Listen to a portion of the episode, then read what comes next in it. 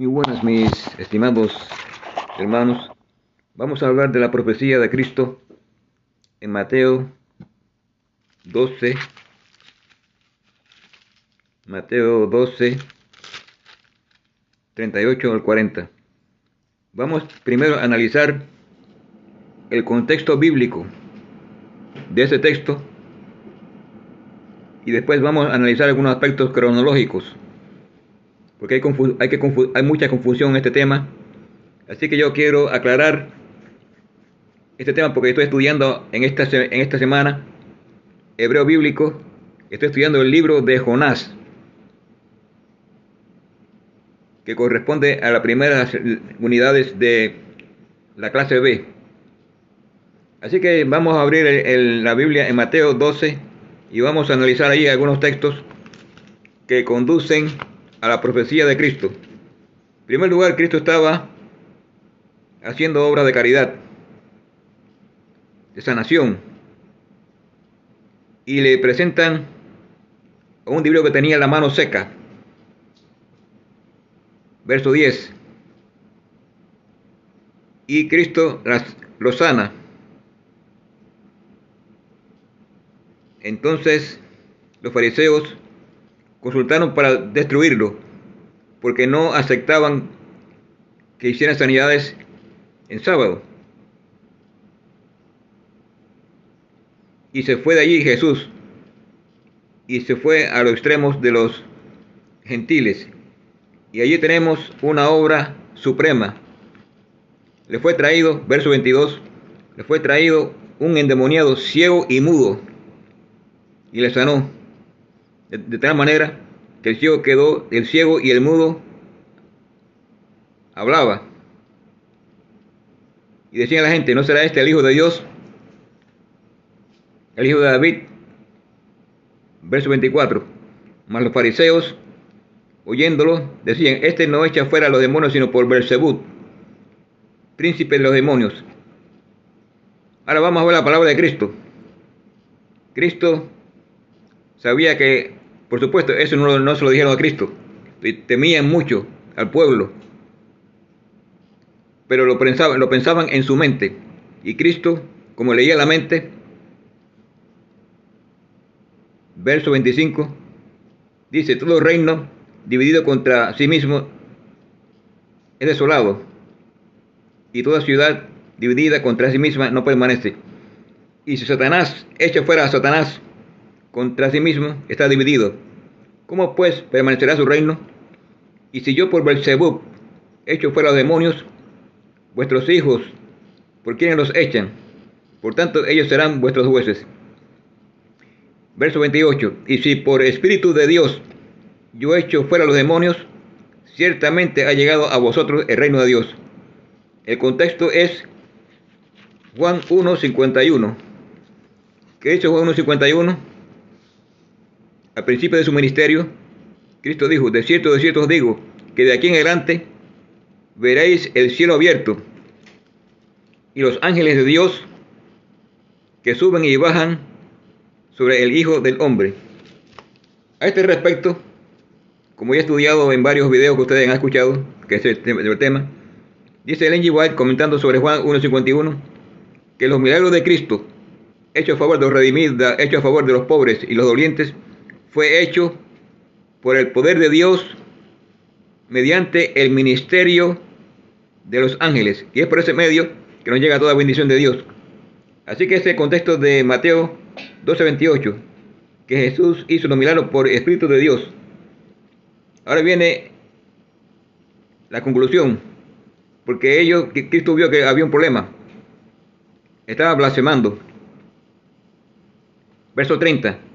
El que no es conmigo contra mí es, y el que conmigo no recoge de parrama. Por tanto, os digo, todo pecado y blasfemia será perdonado a los hombres, mas la blasfemia contra el Espíritu no será perdonado.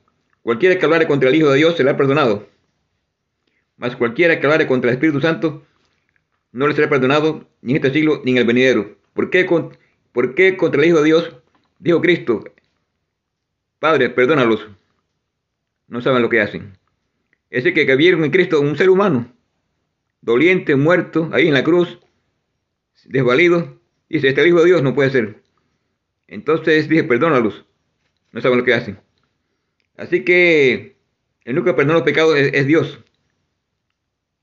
Mas si cualquiera que hablare contra el Espíritu Santo de Dios, no le será perdonado ni en este siglo ni en el venidero. Es decir, que toda persona que blasfema, habla mal, ofende, contrista, como dice Pablo, al Espíritu de Dios, ¿qué, quién es?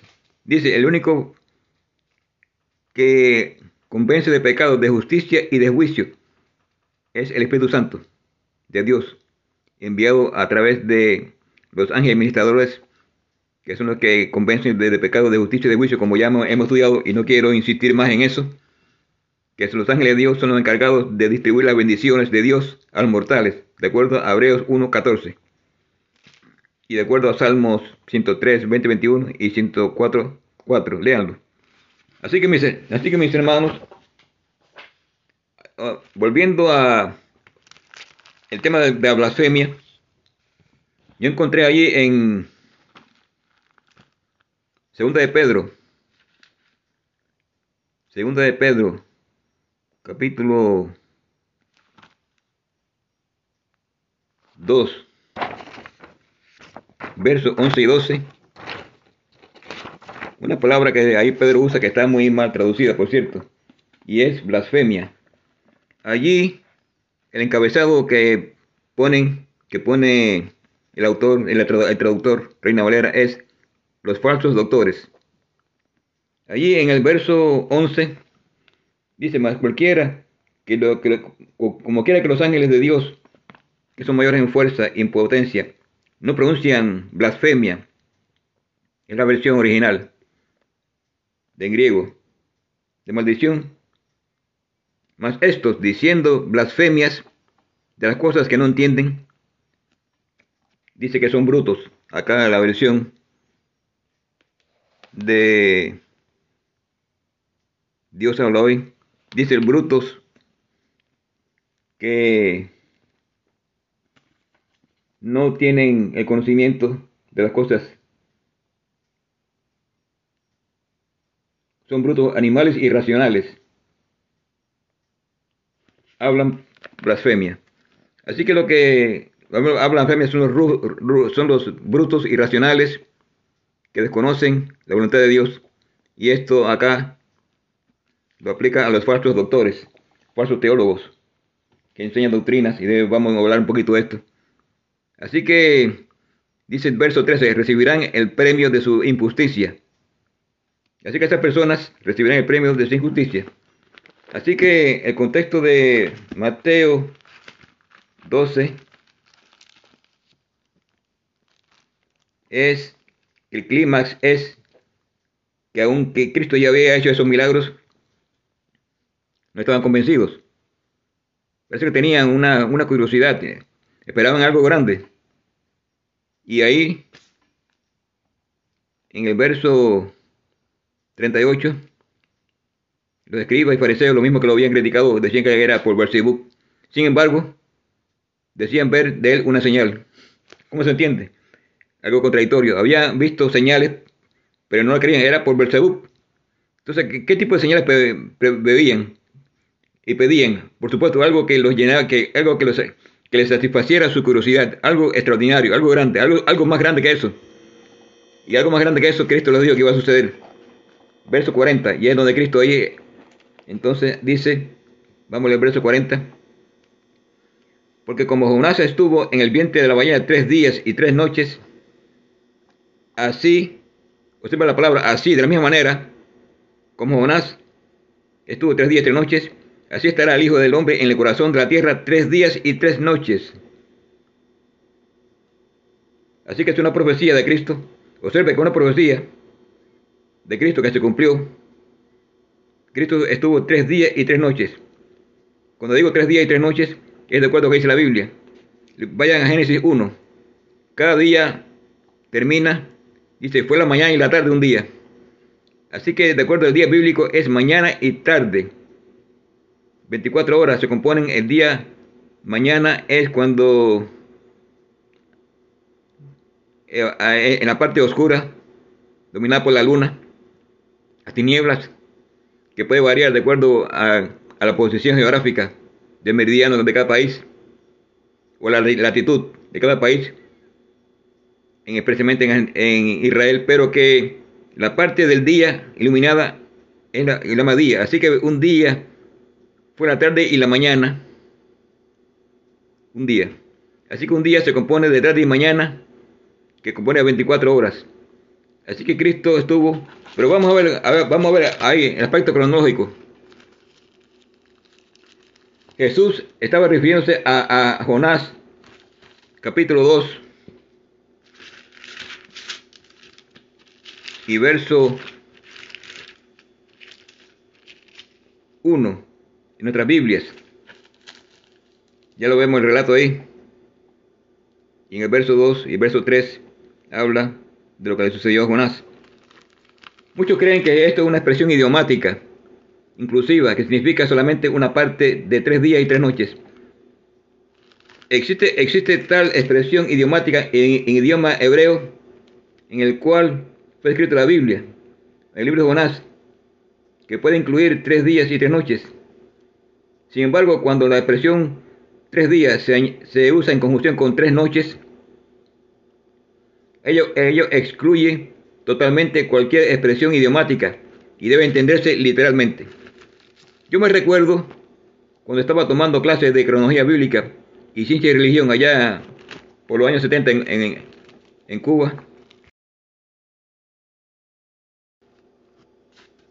Allí nuestro estudio incluía los periodos de, tiempo del Antiguo Testamento y ni el profesor ni a ninguno de los estudiantes se le ocurrió decir que el diluvio tuvo, que el diluvio de 40 días y 40 noches sobre la tierra de Génesis 7, 4, 12 y 17 fue inclusivo o simbólico.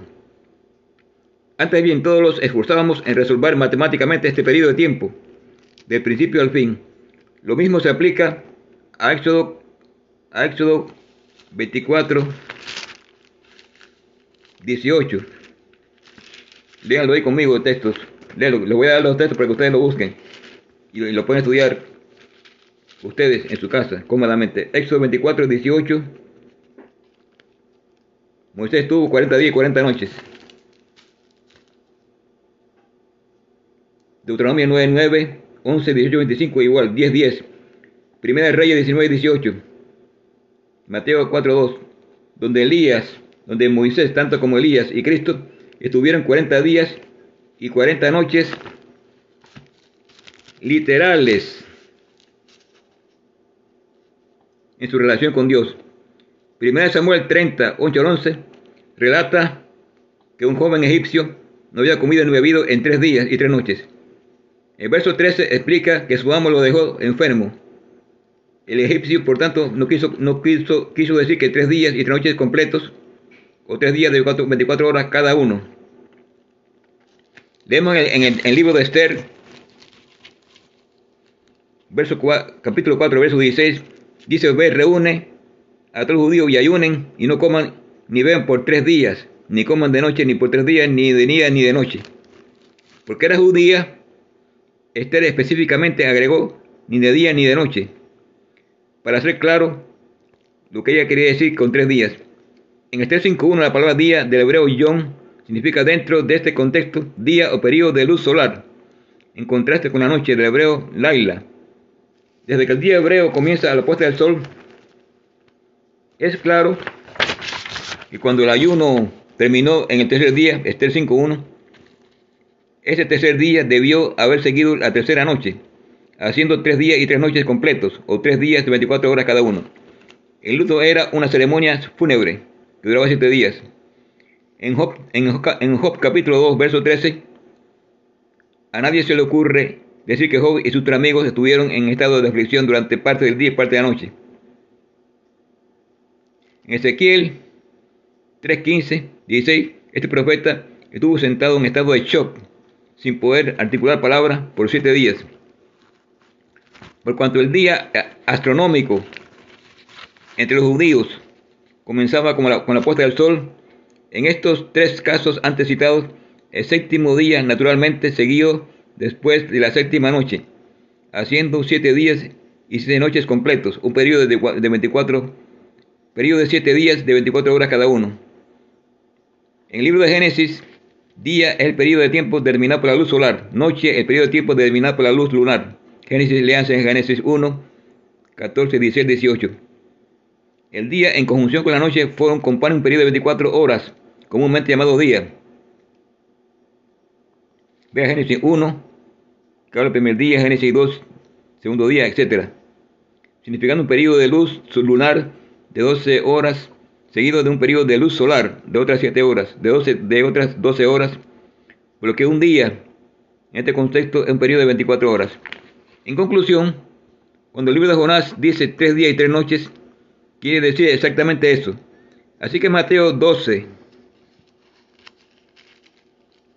capítulo 12, verso 40, el contexto bíblico está en los contextos del Antiguo Testamento que hemos analizado.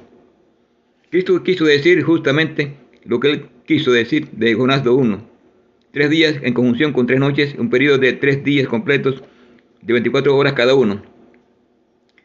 La razón de por qué hombres inteligentes tuercen las escrituras y torsionan las palabras de Cristo es porque se aferran a sus dogmas de un Viernes Santo, sábado de gloria, domingo de resurrección, de tradición pagana, que eso está en la Semana Santa o Easter, que muchos adventistas lo celebran.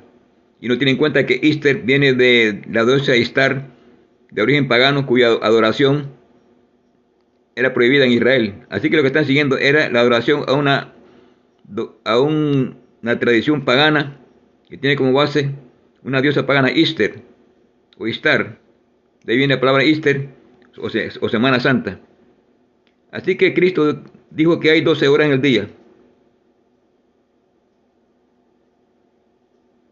Strong la concordancia Strong número 821 define la vigilia del verbo asumurá, vigilia de noche, cuando Cristo habla de vigilias, 12 horas, Mateo 14:25 y Marcos 13:35.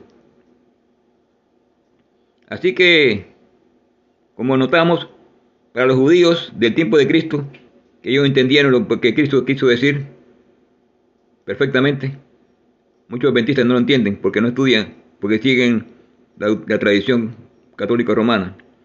Así que como notamos, para los judíos el tiempo de Cristo no habían 13, ni 14, ni 21. ¿Por qué? Porque ellos entendían que siempre el tiempo de salida del sol hasta la puesta del sol era 12 horas, 12 partes iguales, ya fueran días más cortos o más largos. De modo que las horas del día fueron todo el año el mismo número, aunque más cortos inviernos, cada día tenía una duración de 24 horas, durando de la puesta del sol hasta las 6 de la tarde pm, hasta la siguiente puesta del sol a las 6 pm. Así que lo que ellos denominaban día era como un periodo de luz solar, desde las 6 am hasta la puesta del sol pm, 6 pm. Así que en el día sábado comenzaba a las 6 pm del viernes y duraba hasta las 6 pm del sábado aproximadamente. De modo que habían 12 horas en cada en el día y 12 horas en la noche.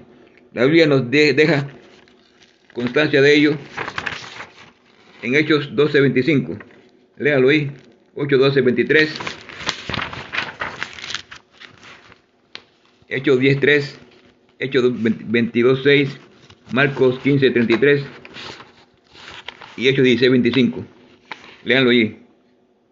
Dice, así que hermanos, dilucidado así el problema, desde el punto de vista bíblico es absolutamente imposible repito, absolutamente imposible que Cristo estuviera en la tumba unas pocas horas del viernes, toda la noche del sábado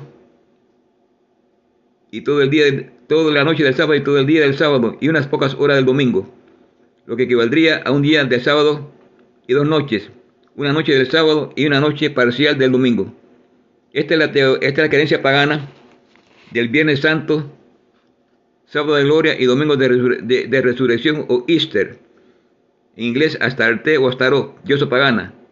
Mi oculto estaba prohibido por Dios. Lea Jueces 2, 13, 18, Primera de Reyes 11, 5.33 y Segunda de Reyes 23.13, todo lo cual está terminantemente prohibido en el primer mandamiento de la ley, que dice, no tendrás dioses ajeno delante de mí.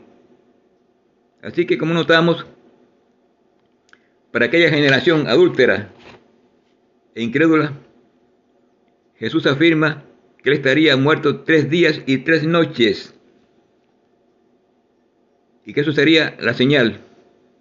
Por tanto, la frase de tres días y tres noches se, añade a tres días. Eso significa que tres días y tres noches se refiere al periodo de 12 horas que corrían desde la puesta del sol hasta la salida del sol, que conforman una conjunción con los tres días, un día completo de 24 horas. Es decir, tres días y tres noches. Suman tres días completos o 72 horas. En total, 24 multiplicado por 3. Si hay, si hay por lo menos parte de tres días y tres noches, entonces la, la profecía no fue cumplida. La frase después de tres días en Mateo 27, 63, búsquenlo ahí. Mateo 27, que es importante eso, Mateo 27, 63, búsquenlo ahí conmigo. Mateo 27, 63.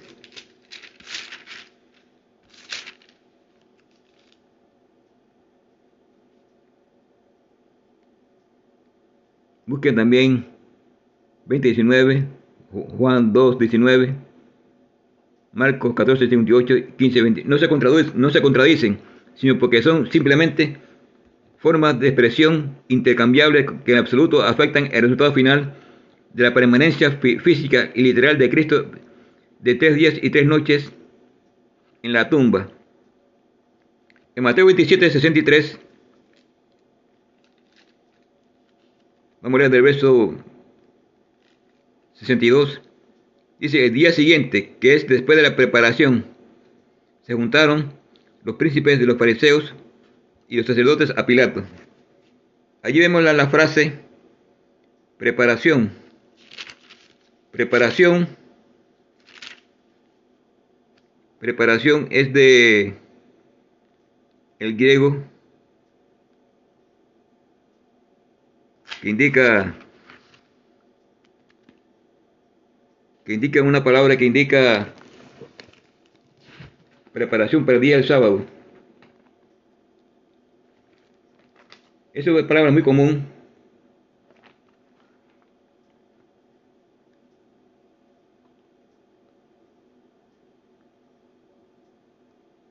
en los evangelios para indicar un periodo de preparación de una fiesta, de un sábado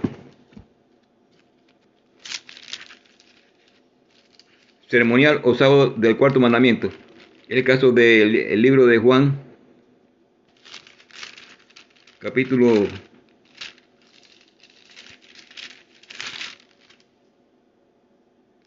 del libro de Juan,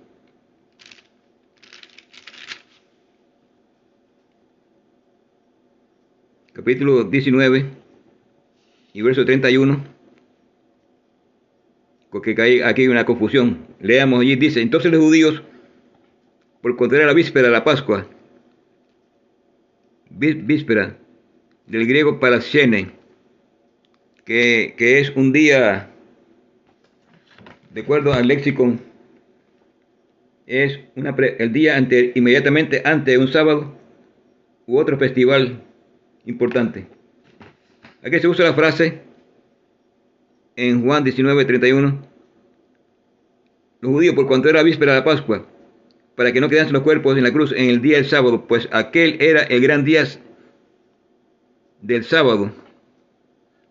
Ustedes ven la frase, gran día no era un sábado común del ciclo semanal, sino el contexto es Éxodo 12, 16, el gran día del sábado, el gran día de víspera de un acontecimiento que está en Mateo, que pueden buscarlo en Éxodo, ahí, Éxodo 12, 16. En Éxodo, en Éxodo 12, 16, ahí está, se establece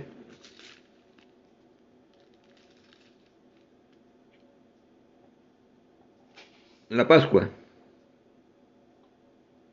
Seis días comerás pan sin levadura, verso 15. Y el primer día será, no habrá levadura.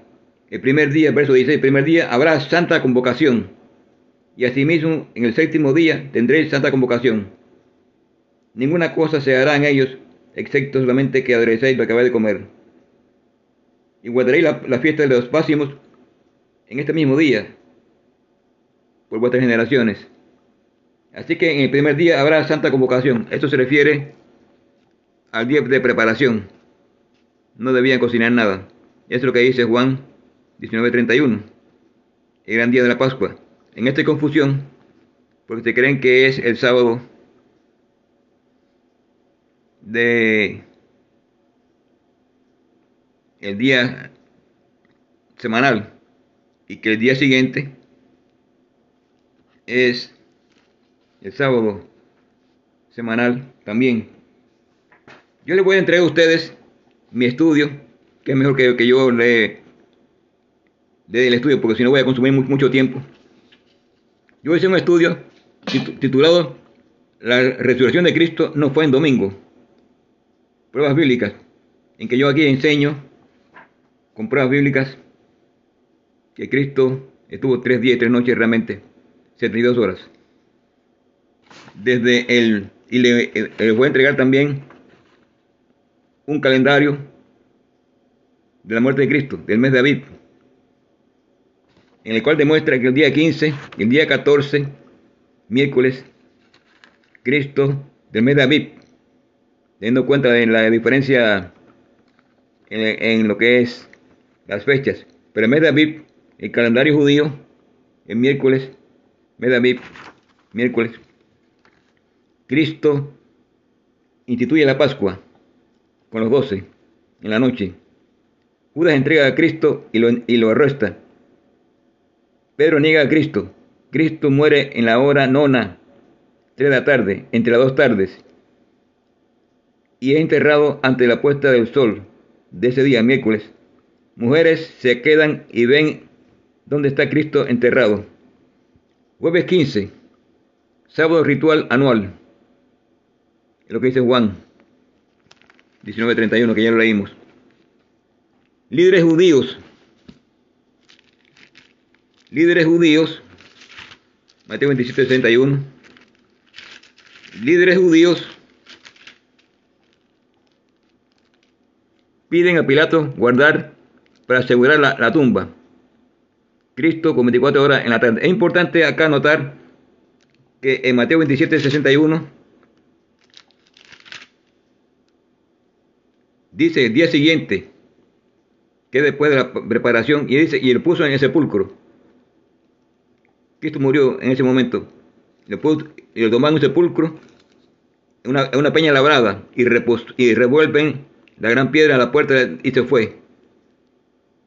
Y estando, y estaba allí María Magdalena y la otra María, sentada delante del sepulcro. Verso 62. Al día siguiente. ¿El día siguiente cuál es? Si la preparación, según se entiende clásicamente, tradicionalmente, fue el viernes, ¿el día siguiente cuál sería? Lógicamente el sábado. Ahora viene un problema aquí. Dice, y el, día siguiente, que supuestamente muchos creen que es sábado, dice que después de la preparación, se juntaron los príncipes de los sacerdotes y los fariseos a Pilato. Estaba permitido que un judío en, día de preparación, que es un día sagrado para ellos, en el cual no hacían ni una, ninguna actividad laboral y que debían estar reunidos. Era legítimo, congregarse con un gentil para tratar asuntos.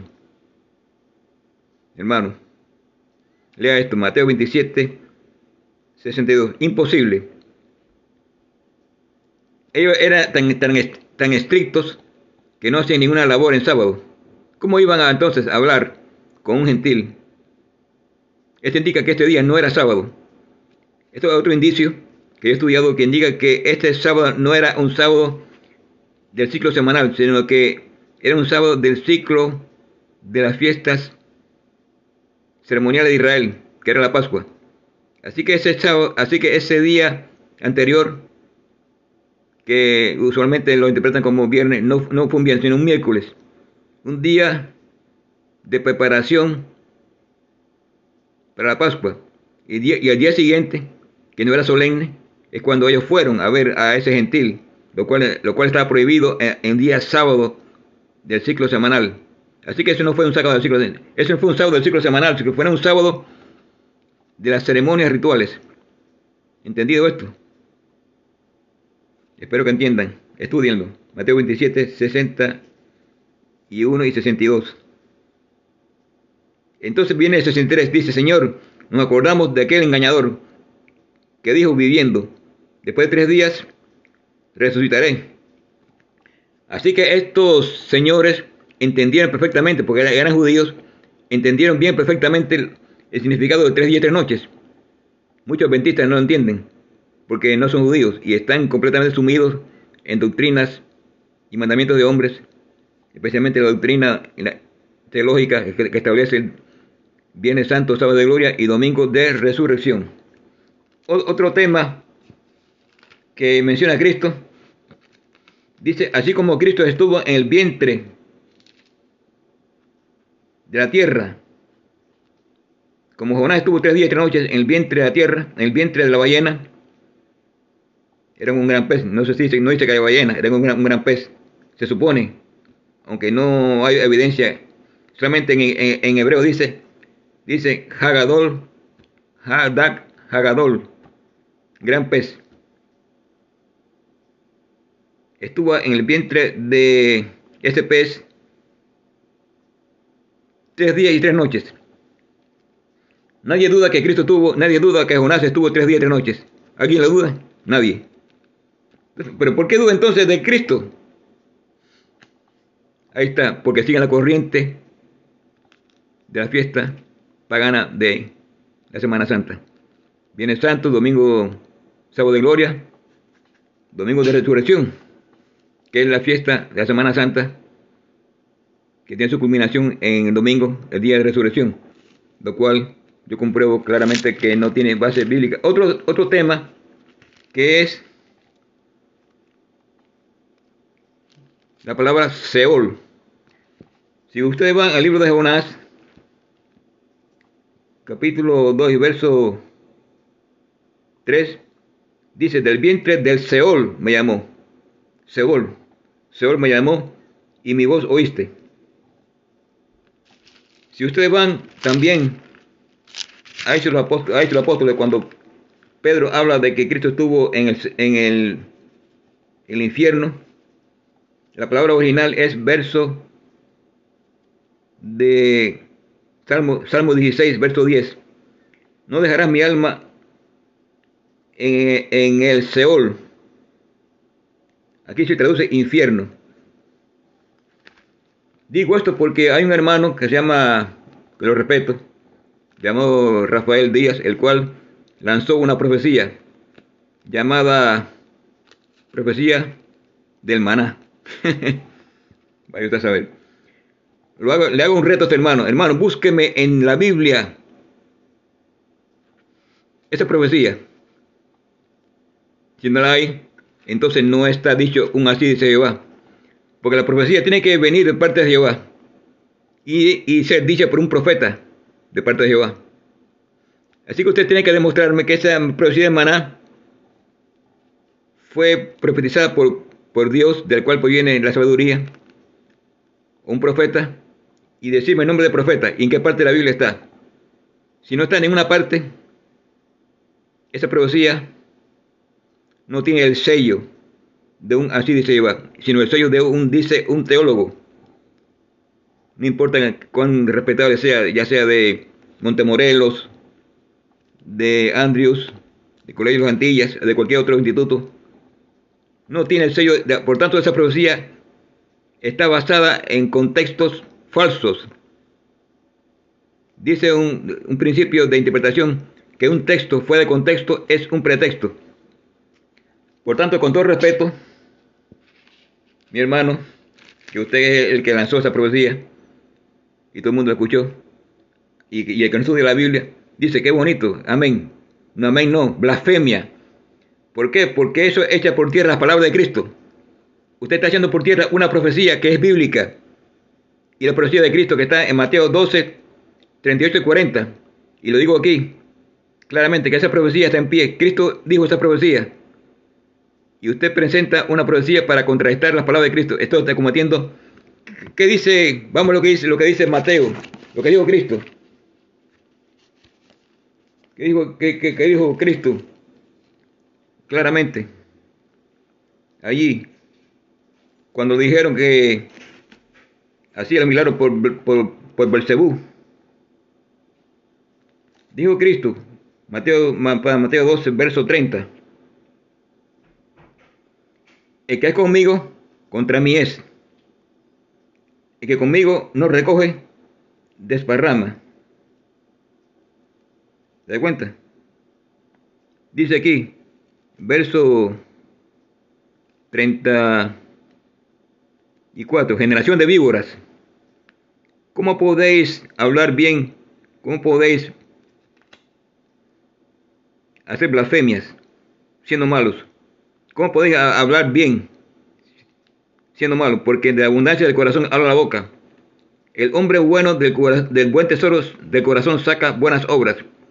Y el hombre malo del mal tesoro saca malas cosas. Ahora viene el verso 36. Porque yo digo que en el día del juicio tendrán que dar cuenta de cualquier palabra inútil. Estoy leyendo una versión un poco más moderna, porque aquí la palabra ociosa no se entiende muy, no se entiende. Ocioso es un vago, una persona inútil. Así que la traducción ahí, la estoy leyendo de, la Biblia, habla hoy, es más, más específica. Dice, y yo os digo, verso 36, y yo les digo que en el día del juicio todos tendrán que dar cuenta de cualquier palabra inútil que hayan pronunciado. Porque, pues, porque, por tu, porque tus propias palabras serás juzgado y declarado inocente o culpable. Así que mis hermanos, el, la conclusión es, tengamos cuidado con lo que decimos y hablemos con respecto a cierta parte de la Biblia tiene que estar autorizado por un así dice Jehová.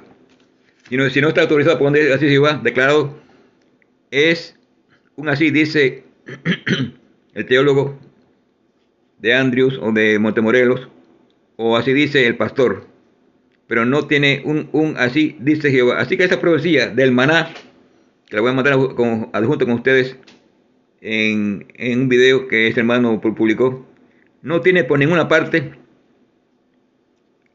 las credenciales de un así, dice Jehová, sin las credenciales, es más que él mismo se denuncia. Y dice, voy a, hablarle de una teología. Así que él mismo se denuncia, él mismo se mata con su propia eh, arma.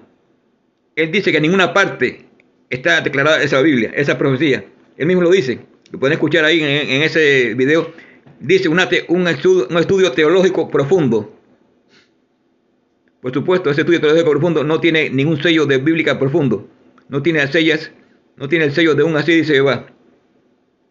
Así que, continuando mi calendario, el viernes de ese mes, de, ese, de esa semana,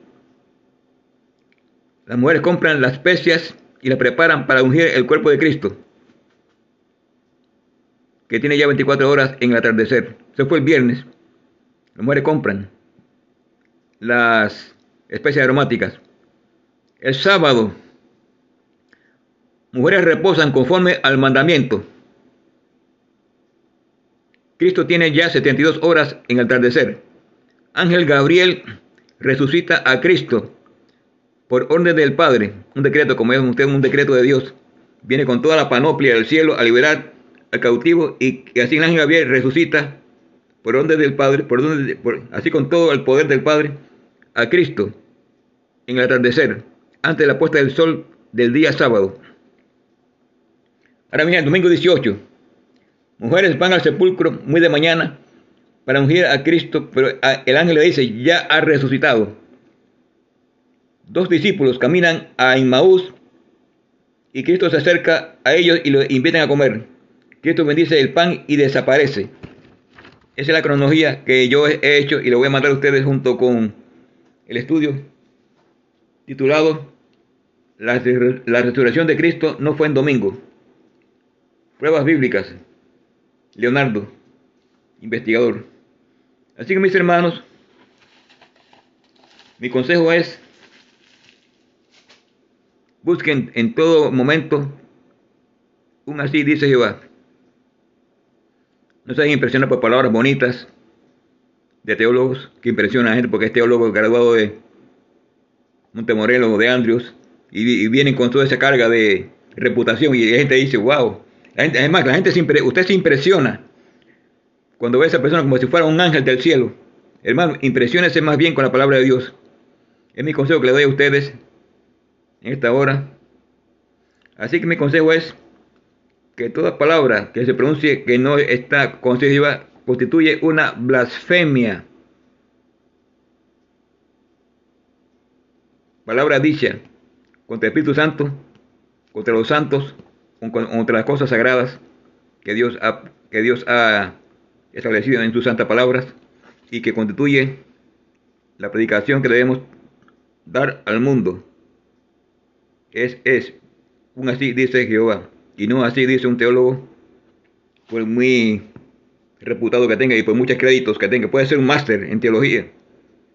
Don't care.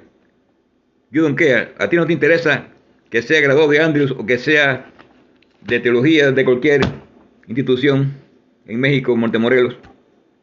Muchos pastores son Montemorelos, los respeto, no importa. Pero hermanos, olvídese de esa teología. Lo que el pueblo necesita es pan de vida. Necesita un así, dice Jehová. Que lo único que, que, lo único que así que la profecía, volvemos al tema, la profecía de Mateo 28, o Mateo 12, capítulo 12, verso 38 al 40, está vigente. Es una profecía que se cumplió literalmente. Cristo estuvo 24, Cristo tuvo 72 horas, 24 por 3, por 3. Y está basado en el cómputo bíblico que mandar a ustedes acá, ese estudio, para que ustedes lo analicen con, con calma y lleguen a la conclusión de que es un así dice Jehová. Esa profecía, repito, de, del maná, no está en ninguna parte. Es una invención teológica. Ese mismo hermano se se mata con su propia arma cuando él dice que es un estudio teológico profundo. Eh, observe que dice teológico, no bíblico, porque para nada es bíblico, es teológico. Hermanos, que Dios lo bendiga. Creo que ha agotado el tema. Ustedes podrán leer perfectamente en, el, en los documentos que les voy a mandar a ustedes que trata sobre ese tema de la partida de Jonás. Y que Dios lo bendiga. Estoy en la Biblia, hermanos, ahora y siempre. Es mi deseo, mi oración para cada de ustedes. En este día de sábado de hoy, diciembre. ¿Cómo estamos? Diciembre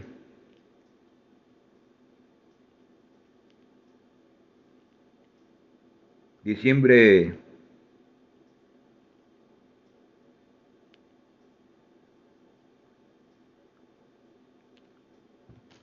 no me acuerdo el día de diciembre, pero sábado de diciembre. 11 de diciembre del 2021. Queden esto porque ahora vamos a entrar en la Navidad eventualmente en la Semana Santa y muchos se preparan a festejar esa fiesta, incluso muchos adventistas se preparan para celebrar esta fiesta y se olvidan de la palabra de Dios. Que Dios lo bendiga ahora y siempre. Ahí me deseo. Amén.